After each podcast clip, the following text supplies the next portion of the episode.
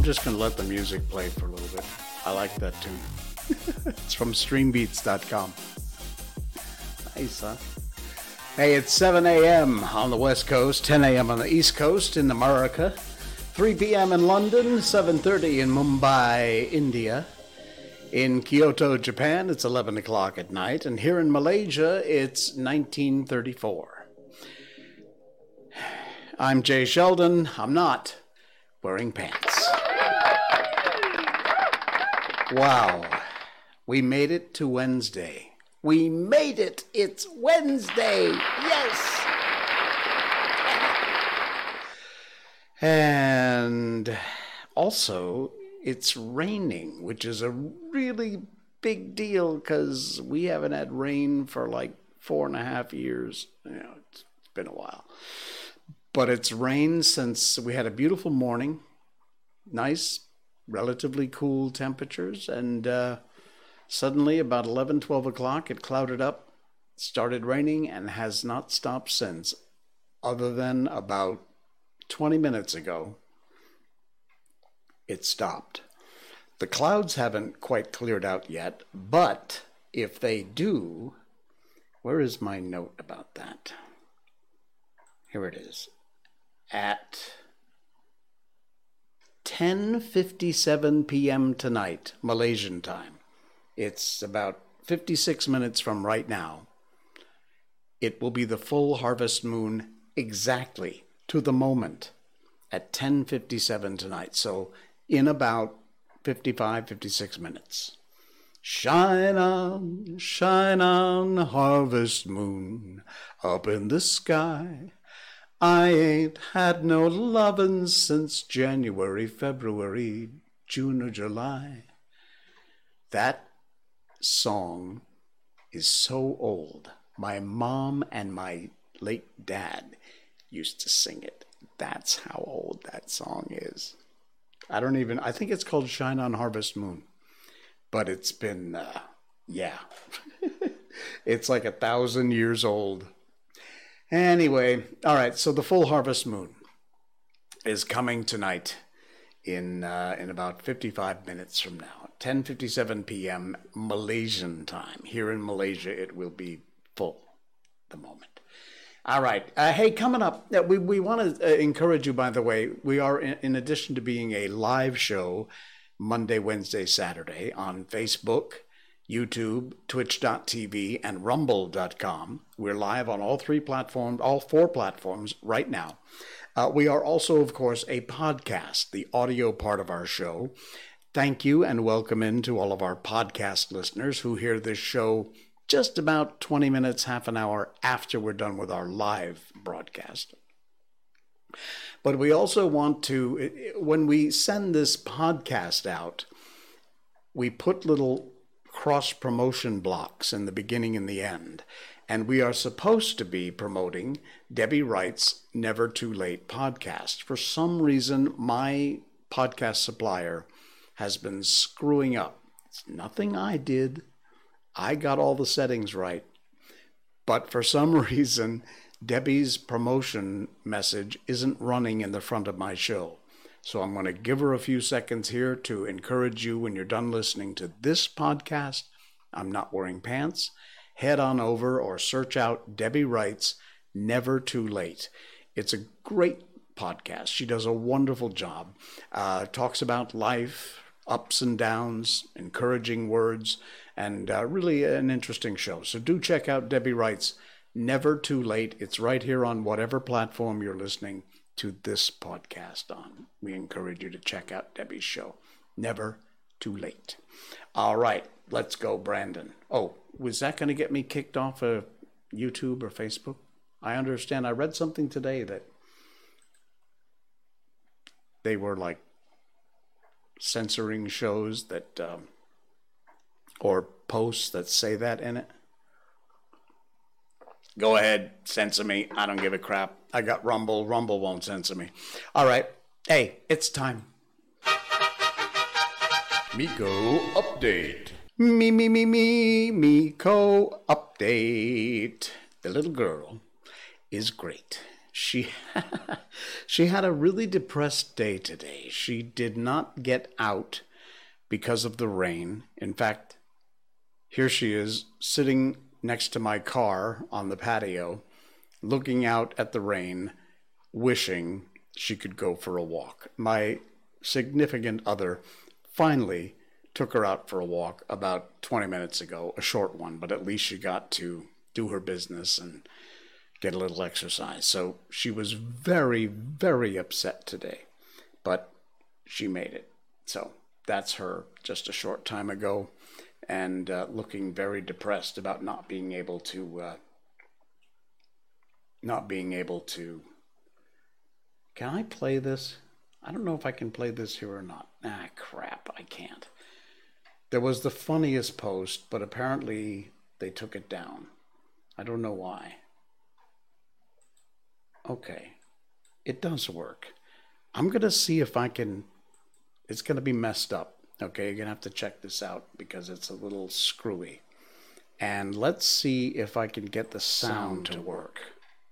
I'm going to be doubled up, but you got to hear this. It's got to be. This is not Miko, okay? But check this out. Kylo, I'm going to need you to bark. Woof. It's it's woof. It's not it's woof.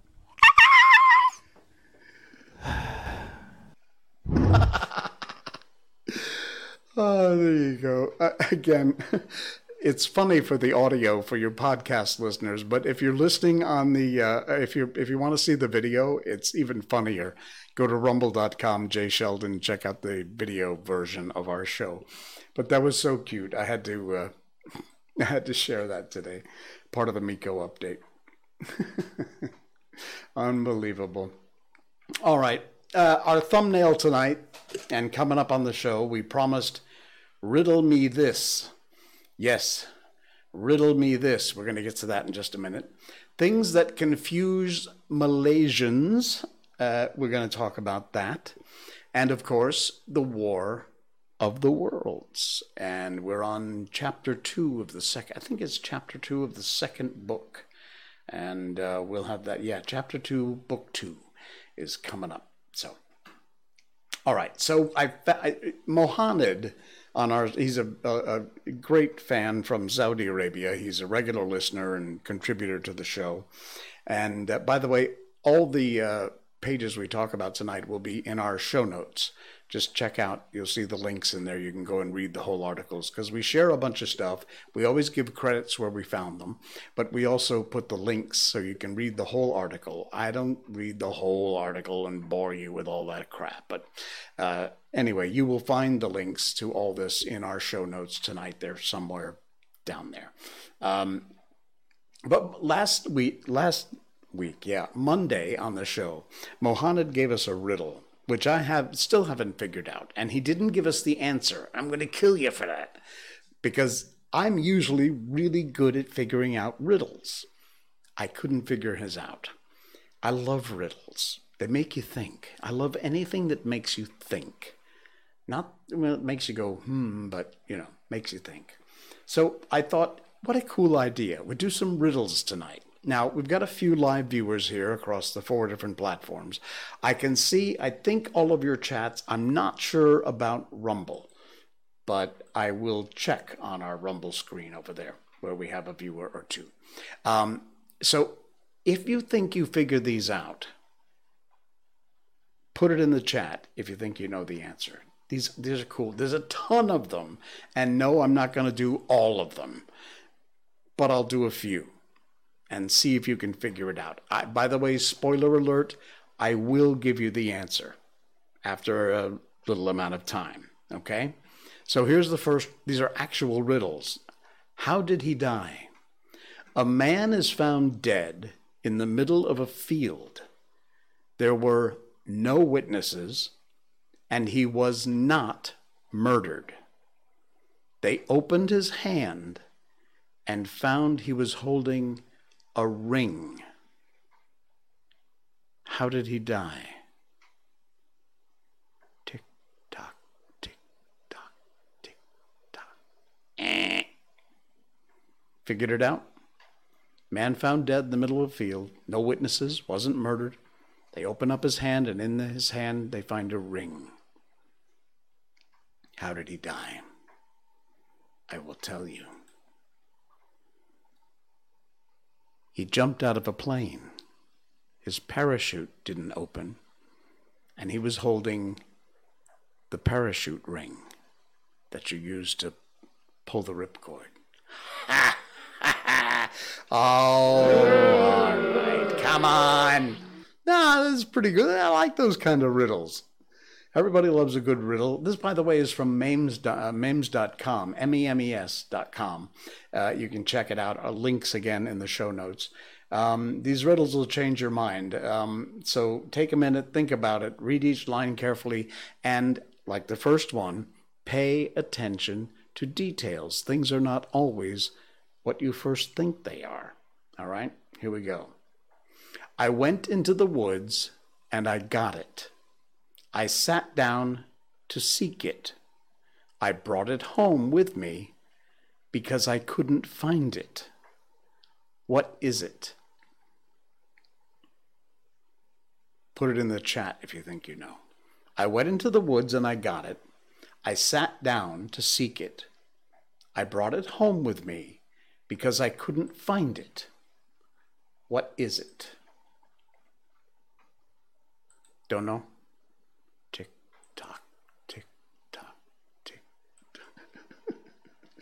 This is going to drive you crazy, isn't it? All right. One more time. I went into the woods and I got it. Wait. I sat down to seek it. I brought it home with me because I couldn't find it. What is it? A splinter. A splinter! All right, smart guy. This is cool. I love riddles. I love it. We're just going to do a couple more. All right, here we go. You're standing outside of a room, but you can't see into it. There is a single light bulb in the room. In front of you are three switches, one of which controls the light bulb. You can only enter the room once. How do you determine which switch controls the light bulb? Now, just say it again in case you're confused. I know if you're watching the video, you can read along. You're standing outside a room you can't see into, a single light bulb in the room. In front of you, you see three switches outside of the room.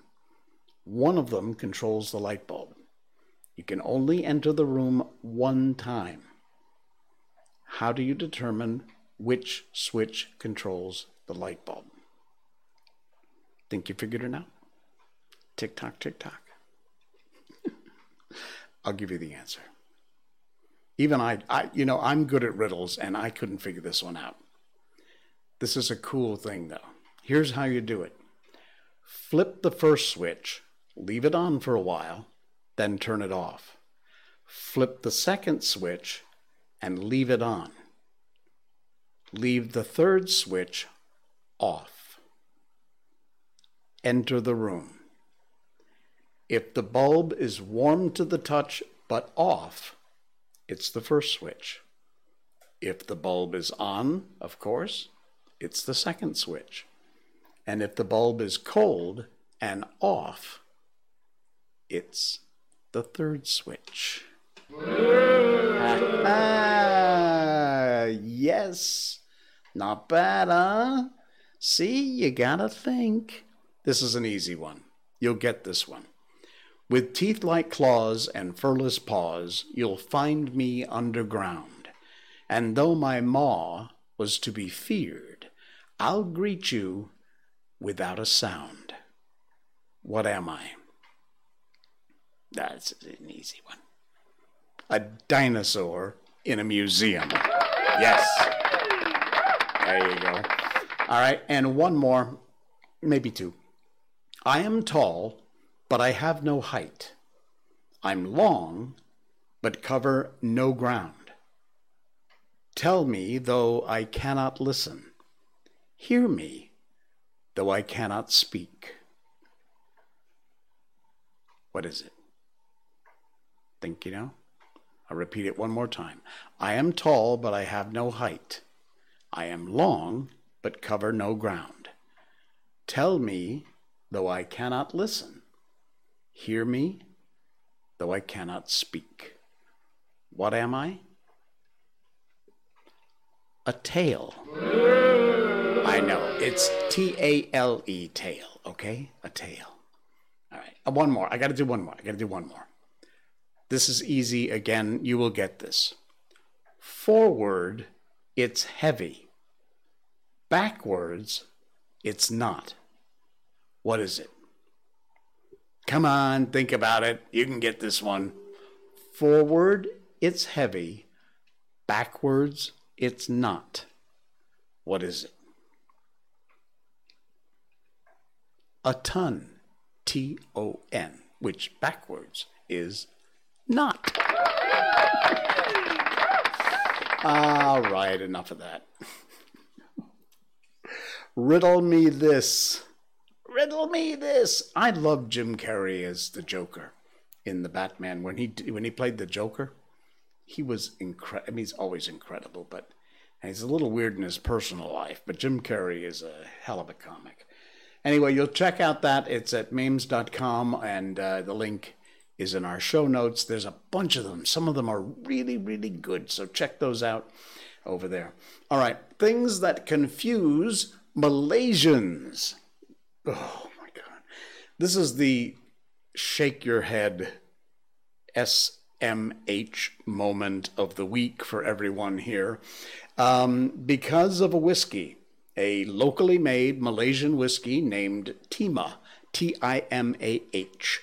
And it has had an amazing amount of free advertising as netizens mock a right wing attack on a local whiskey brand. This article's from focusmalaysia.my, and the link again will be in the show note if you want to read the, uh, the whole article. The award winning locally brewed whiskey brand Timah is riling up the right wing movements in Malaysia. The public took to Twitter to defend the product. Uh, I won't read all the tweets and everything. You can read the article yourself over there. But basically, the whiskey, local whiskey brand came into the limelight when several uh, right wing movements uh, alleged that it was disrespecting the Malay community and Islam um, said it, uh, it uh, the bearded man resembled a man in a kopiah.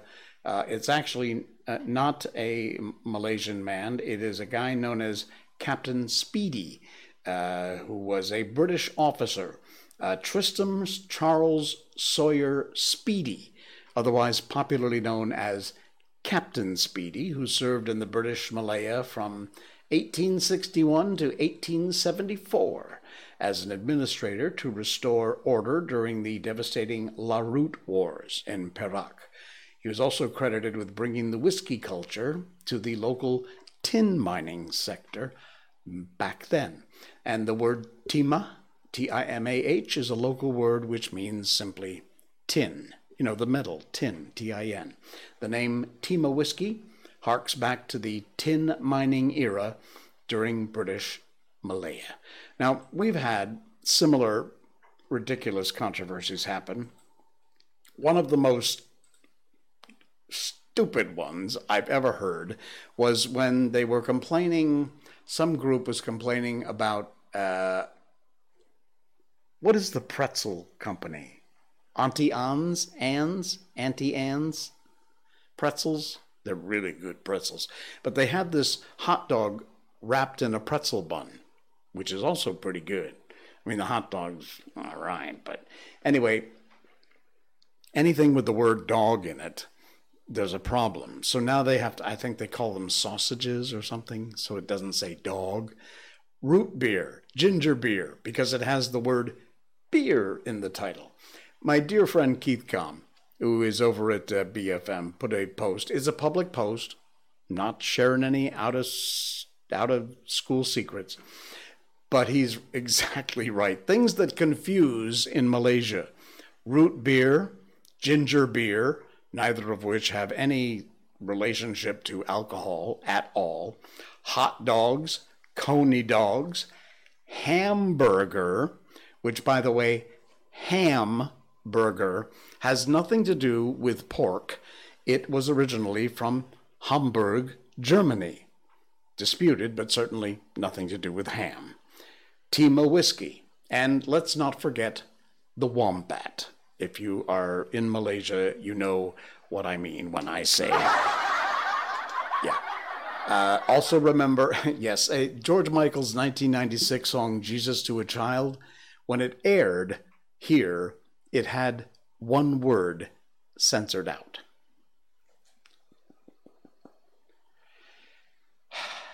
Things that confuse people, who apparently get rather easily confused. And there's no use in trying to explain it. Our dear friend Thomas Sowell put it very well.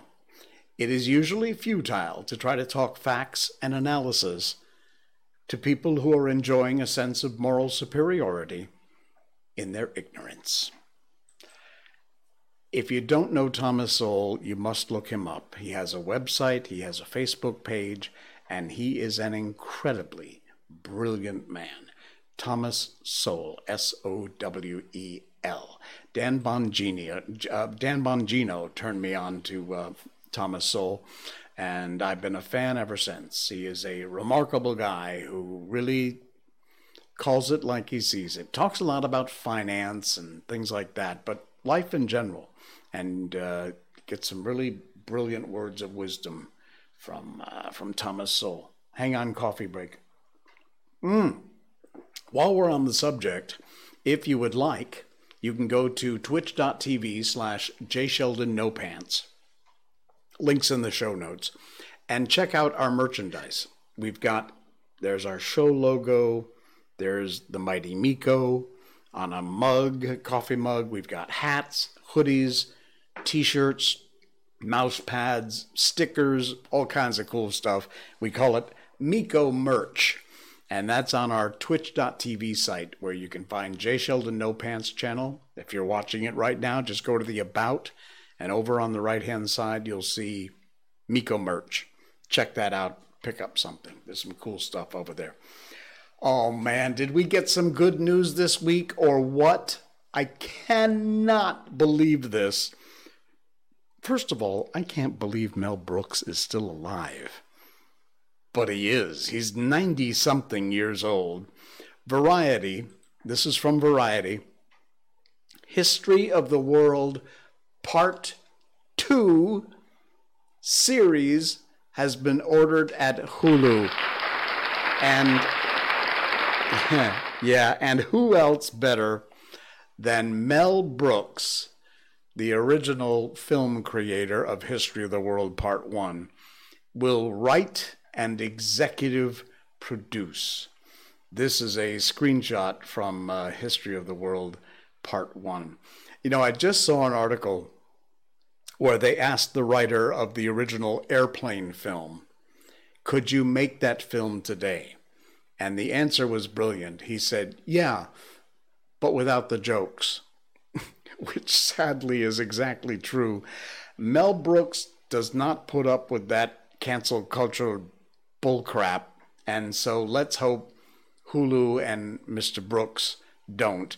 Uh, it is finally getting a part two. Hulu has ordered a variety series follow up to the classic Mel Brooks comedy film, uh, History of the World Part Two described as a sequel to the 1981 film.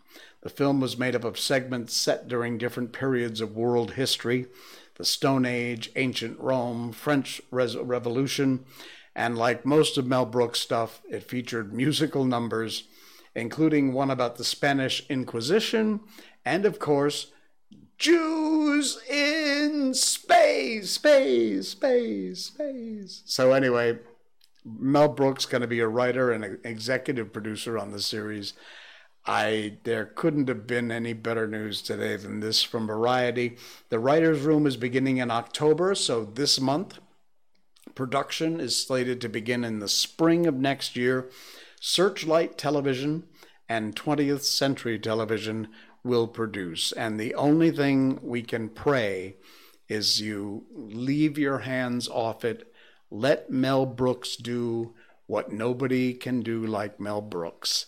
And, you know, have, by the way, speaking of Mel Brooks, did you see Silent Movie?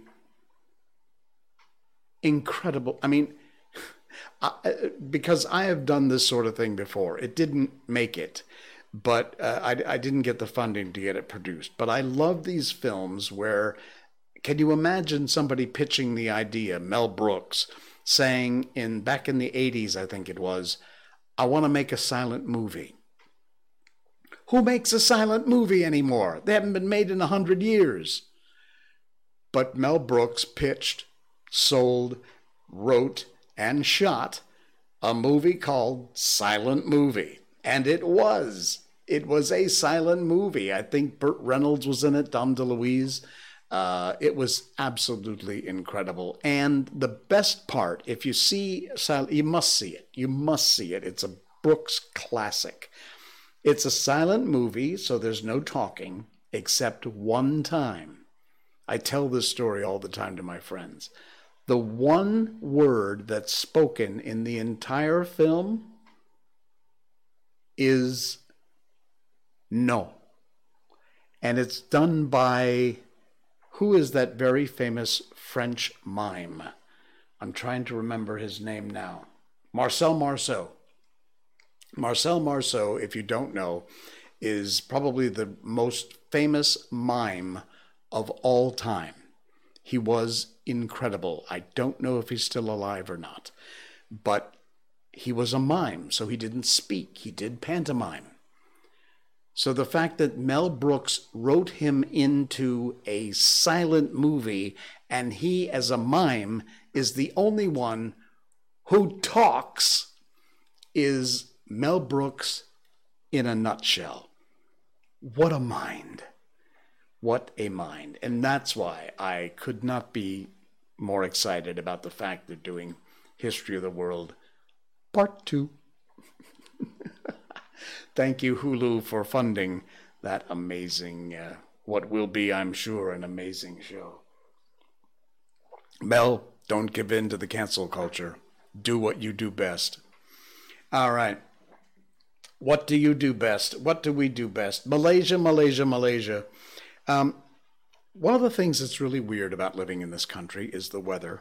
I have complained about the heat, and you know it's always hot. Look, we're you know we're like a half a mile away from the equator here.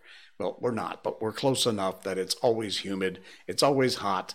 We have rainy and hot, and some combination of that is exactly all you need to know about the weather. However, having said that, for more than this reason, but for one of the big reasons in Malaysia, we truly are blessed. And this is the strangest thing. This is absolutely scientifically true. And I will show you here with this amazing bunch of photographs or images.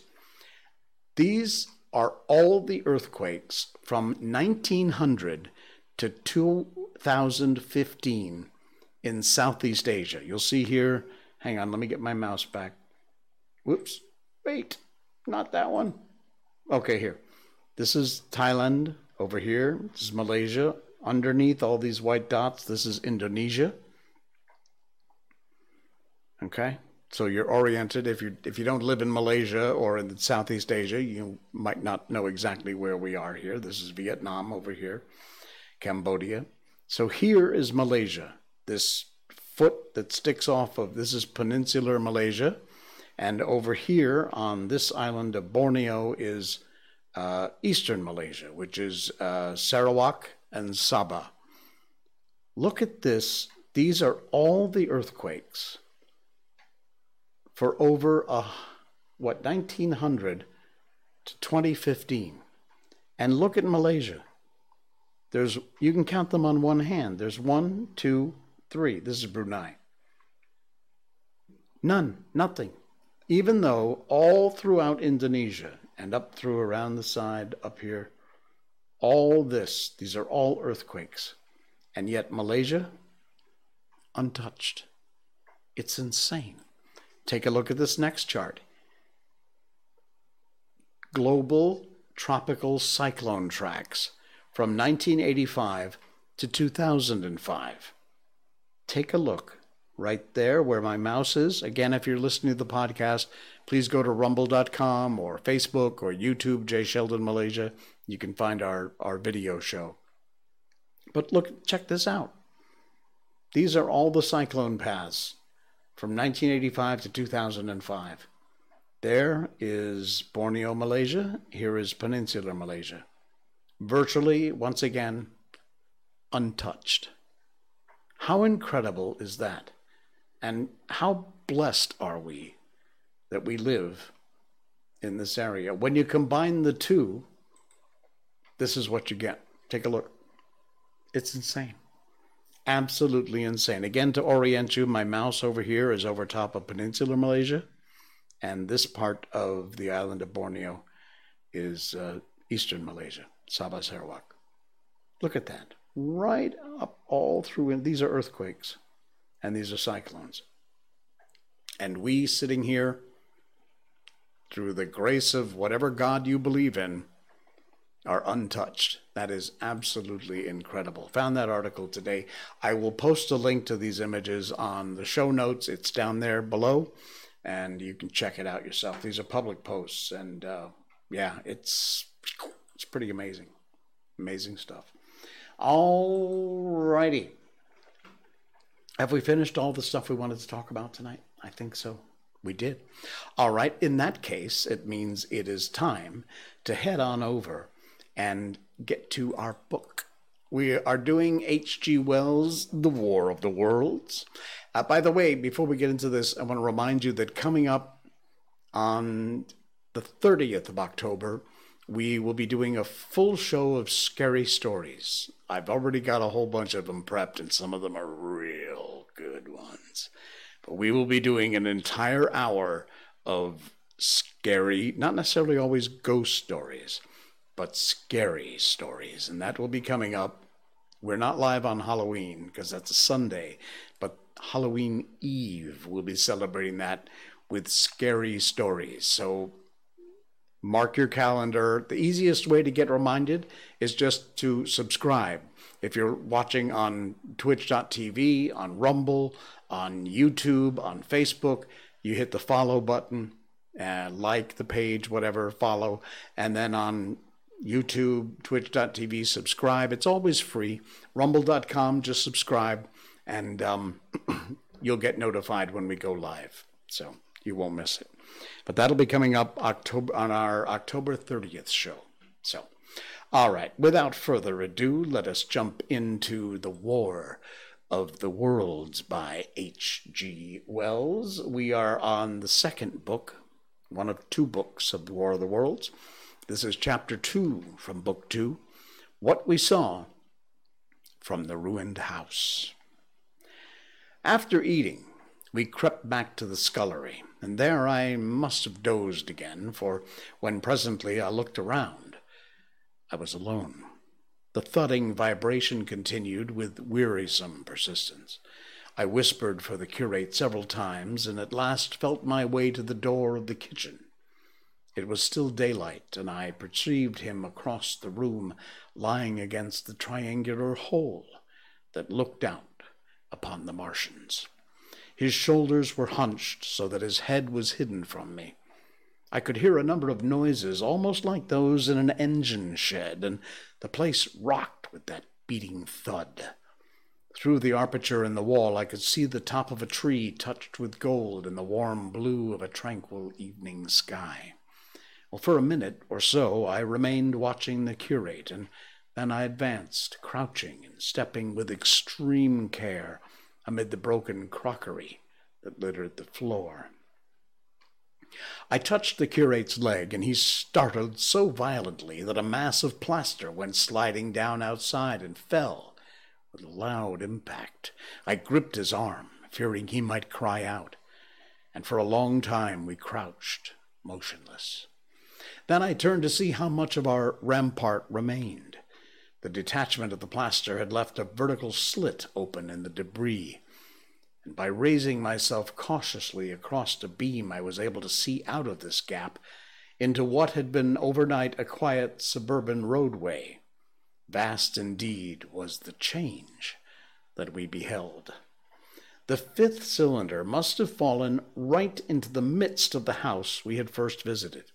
The building had vanished, completely smashed, pulverized, and dispersed by the blow.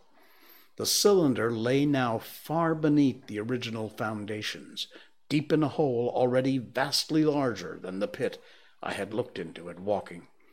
The earth all around it had splashed under that tremendous impact, Splashed is the only word, and lay in heaped piles that hid the masses of the adjacent houses. It had behaved exactly like mud under the violent blow of a hammer. Our house had collapsed backwards. The front portion, even on the ground floor, had been destroyed completely. By a chance, the kitchen and scullery had escaped and stood buried now under soil and ruins closed in by tons of earth on every side, save towards the cylinder. Over that aspect, we hung now on the very edge of the great circular pit the Martians were engaged in making. The heavy beating sound was evidently just behind us, and ever and again the bright green vapor drove up like a veil across our peephole. The cylinder was already open in the center of the pit, and on the farther edge of the pit, amidst the smash and gravel heaped shrubbery, one of the great fighting machines, deserted by its occupants, stood stiff and tall against the evening sky. At first I scarcely noticed the pit and the cylinder, although it had been convenient to describe them first on account of the extraordinary glittering mechanism I saw busy in the evacuation and on account of the strange creatures that were crawling slowly and painfully across the heaped mold near it. The mechanism, it certainly was that held my attention first. It was one of those complicated fabrics that have since been called handling machines, and the study of which has already given such an enormous impetus to terrestrial invention. As it dawned upon me first, it presented a sort of metallic spider with five jointed, agile legs, and with an extraordinary number of jointed levers, bars, and reaching and clutching tentacles about its body. Most of the arms were retracted, but with three long tentacles it was fishing out a number of rods, plates, and bars which lined the covering and apparently strengthened the walls of the cylinder. These, as it extracted them, were lifted out and deposited upon a level surface of earth beneath it. Its motion was so swift, complex, and perfect that at first I didn't see it as a machine. In spite of its metallic glitter, the fighting machines were coordinated and animated to an extraordinary pitch, but nothing to compare with this. People who've never seen these structures and have only the ill imagined efforts of artists or the imperfect descriptions of such eyewitnesses as myself to go upon scarcely realize that living quality. I recall particularly the illustration of one of the first pamphlets to give a consecutive account of the war. The artist had evidently made a hastily study of one of the fighting machines, and there his knowledge ended. He presented them as tilted, stiff tripods without either flexibility or subtlety, and with an altogether misleading monotony of effect. The pamphlet containing these renderings had a considered vogue, and I mention them here simply to warn the reader that against the impression they may have been created. They were no more like Martians I saw in action than a Dutch doll is like a human being. To my mind, the pamphlet would have been much better without them. At first, I say, the handling machine didn't impress me as a machine, but a crab like creature with a glittering integument, and the controlling Martian whose delicate tentacles actuated its movement, seeming to be simply the equivalent of a crab's cerebral portion. But then I perceived the resemblance of its gray brown, shiny, leathering integument to that of the other sprawling bodies beyond, and the true nature of this dexterous workman dawned upon me. With that realization, my interest shifted to those other creatures, the real Martians. Already I had a transient impression of these, and the first nausea no longer obscured my observation. Moreover, I was concealed and motionless, and under no sense of urgency. They were, I saw now, the most unearthly creatures, and it's possible to conceive. They were huge, round bodies, or rather heads, about four feet in diameter, each body having in front of it a face. The face had no nostrils. Indeed, the Martians do not seem to have any sense of smell. But it had a pair of large, dark colored eyes, and just beneath this a kind of fleshy beak. In the back of its head, or body, I scarcely know how to speak of it, was the single tight tympanic surface, since known to be anatomically an ear though it must have been almost useless in our dense air. In a group round the mouth were sixteen slender, almost whip like tentacles, arranged in two bunches of eight each. These bunches have since been named rather aptly by that distinguished autonomous Professor Howes, the hands. Even as I saw these Martians for the first time, they seemed to be endeavoring to raise themselves on these hands. But of course, with the increased weight of terrestrial conditions, this was impossible. There was reason to suppose that on Mars they may have progressed upon them with some faculty. The internal anatomy, I may remark here, as dissection has since shown, is almost equally simple. The greater part of the structure was the brain, sending enormous nerves to the eyes, ears, and tactile tentacles Besides these were the bulky lungs into which the mouth opened, and the heart and its vessels. The pulmonary distress caused by the denser atmosphere and greater gravitational attraction was only too evident in the convulsive movements of the outer skin. And this was the sum of the Martian organs. Strange as it may seem to a human being, all the complex apparatus of digestion which makes up the bulk of our bodies did not exist in the Martians. They were heads, merely heads. Entrails, they had none. They didn't eat, much less digest. Instead, they took the fresh, living blood of other creatures and injected it into their own veins. I have myself seen this being done, as I shall mention in its place, but squeamish as it may seem, I just cannot bring myself to describe what I could not endure even to continue watching. Let it suffice to say, blood obtained from a still living animal, in most cases from a human being, was run directly by means of a little pipette into the recipient canal. The bare idea of this is no doubt horribly repulsive to us, but at the same time, I think that we should remember how repulsive our carnivorous habits would seem to an intelligent rabbit. Psychological advantage of the practice of injection are undeniable. If one thinks of the tremendous waste of human time and energy occasioned by eating and the digestive process, our bodies are half made up of glands and tubes and organs occupied in turning heterogeneous food into blood. The digestive process and their reaction upon the nervous system sap our strength and color our minds. Men go happy or miserable as they have healthy or unhealthy livers or sound gastric glands. But the Martians the Martians are lifted above all these organic fluctuations of mood and emotion. Their undeniable preference for men as their source of nourishment is partially explained by the nature of the remains of the victims they had brought with them as provisions from Mars.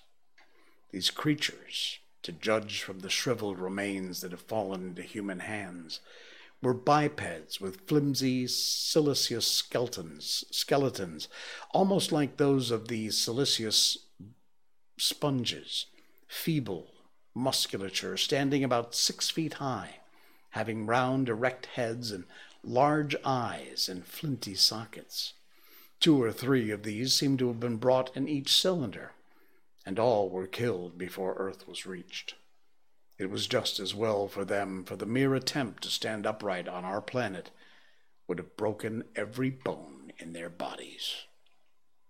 And while I'm engaged in this description, I may add in this place certain further details which, although they're not all evident to us at the time, will enable the reader who is unacquainted with them to form a clearer picture of these offensive creatures.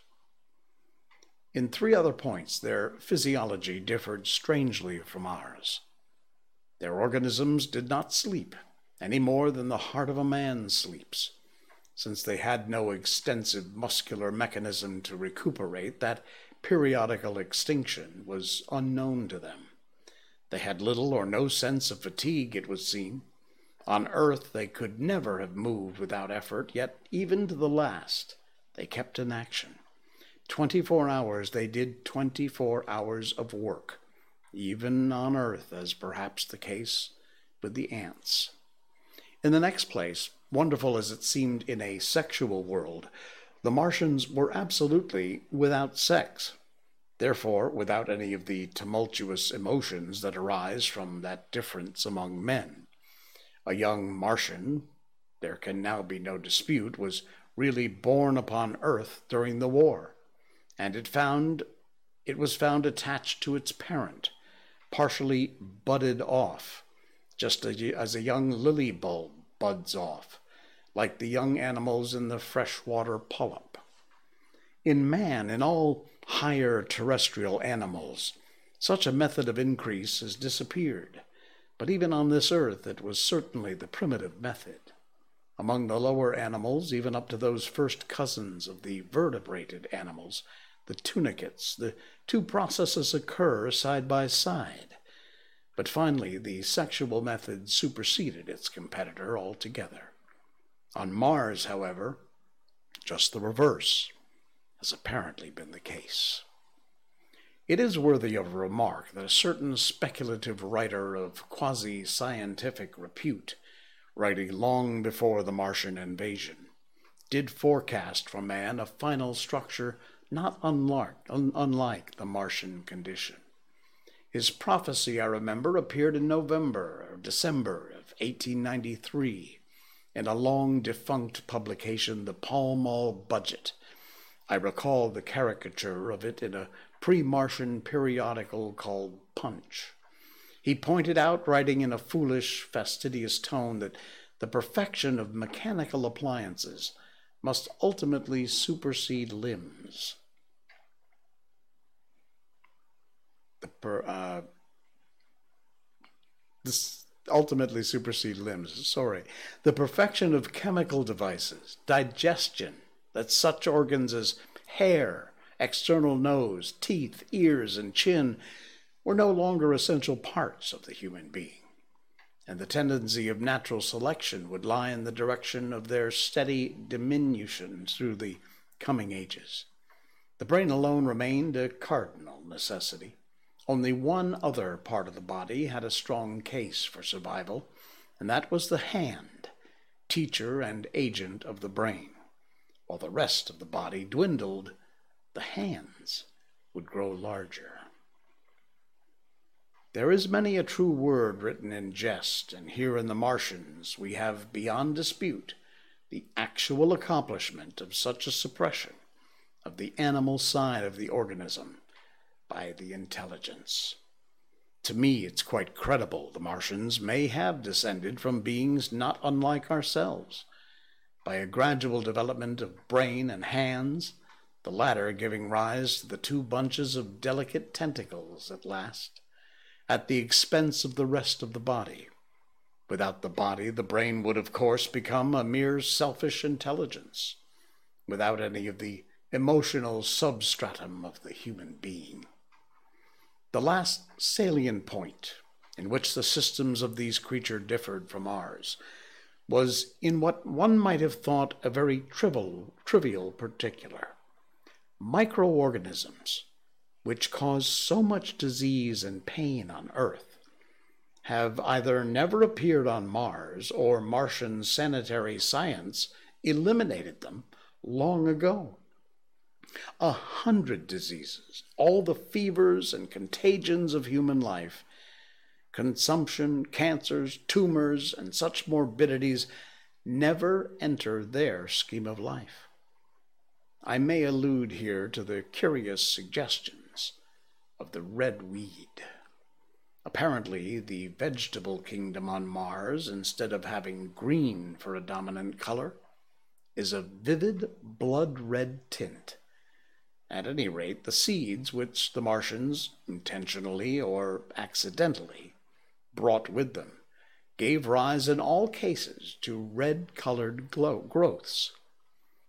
Only that known popularity as the red weed, however, gaining any footing in competition with terrestrial forms. The red creeper was quite a transitory growth, and few people have ever seen it growing.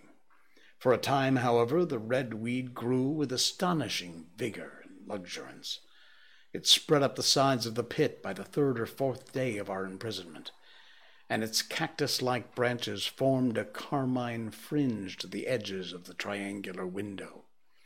And afterwards I found it broadcast throughout the country, and especially whenever there was a stream of water. The Martians had what appeared to be an auditory organ, a single round drum at the back of the head body, and eyes with a visual range not different from ours, except that according to Phillips, blue and violet were as black to them. It is commonly supposed that they communicated by sounds and tentacular gestations. And that's where we will leave it halfway through chapter two. What a fascinating way to describe the Martians. Man, this is so weird. H.G. Wells' magazine serial and ultimately a book from 1897 and 98 The War of the Worlds. All right, folks, thanks so much for coming along for the ride. For those podcast listeners, thank you for your downloads, likes, and subscribes. And if you would like, you can stop by that URL right there, patreon.com slash jsheldon to support the show. We didn't plug that much this time, so we'll just give it a shot here. Patreon.com slash jsheldon. Check it out. You can find ways that you can help to uh, help to support the show. We appreciate that. All right, my friends, I will see you again on Saturday night, coming up on the weekend version of I'm Not Wearing Pants. And uh, we've got lots more fun planned. Don't forget our Halloween episode, Halloween Eve, October 30th. Mark your calendar, scary story night. And if you want to be reminded automatically, just subscribe to the channel wherever you're watching, or like, follow, do whatever the button says there. All right, gang. Thanks again. I'm Jay Sheldon. I'm not wearing pants. Good night.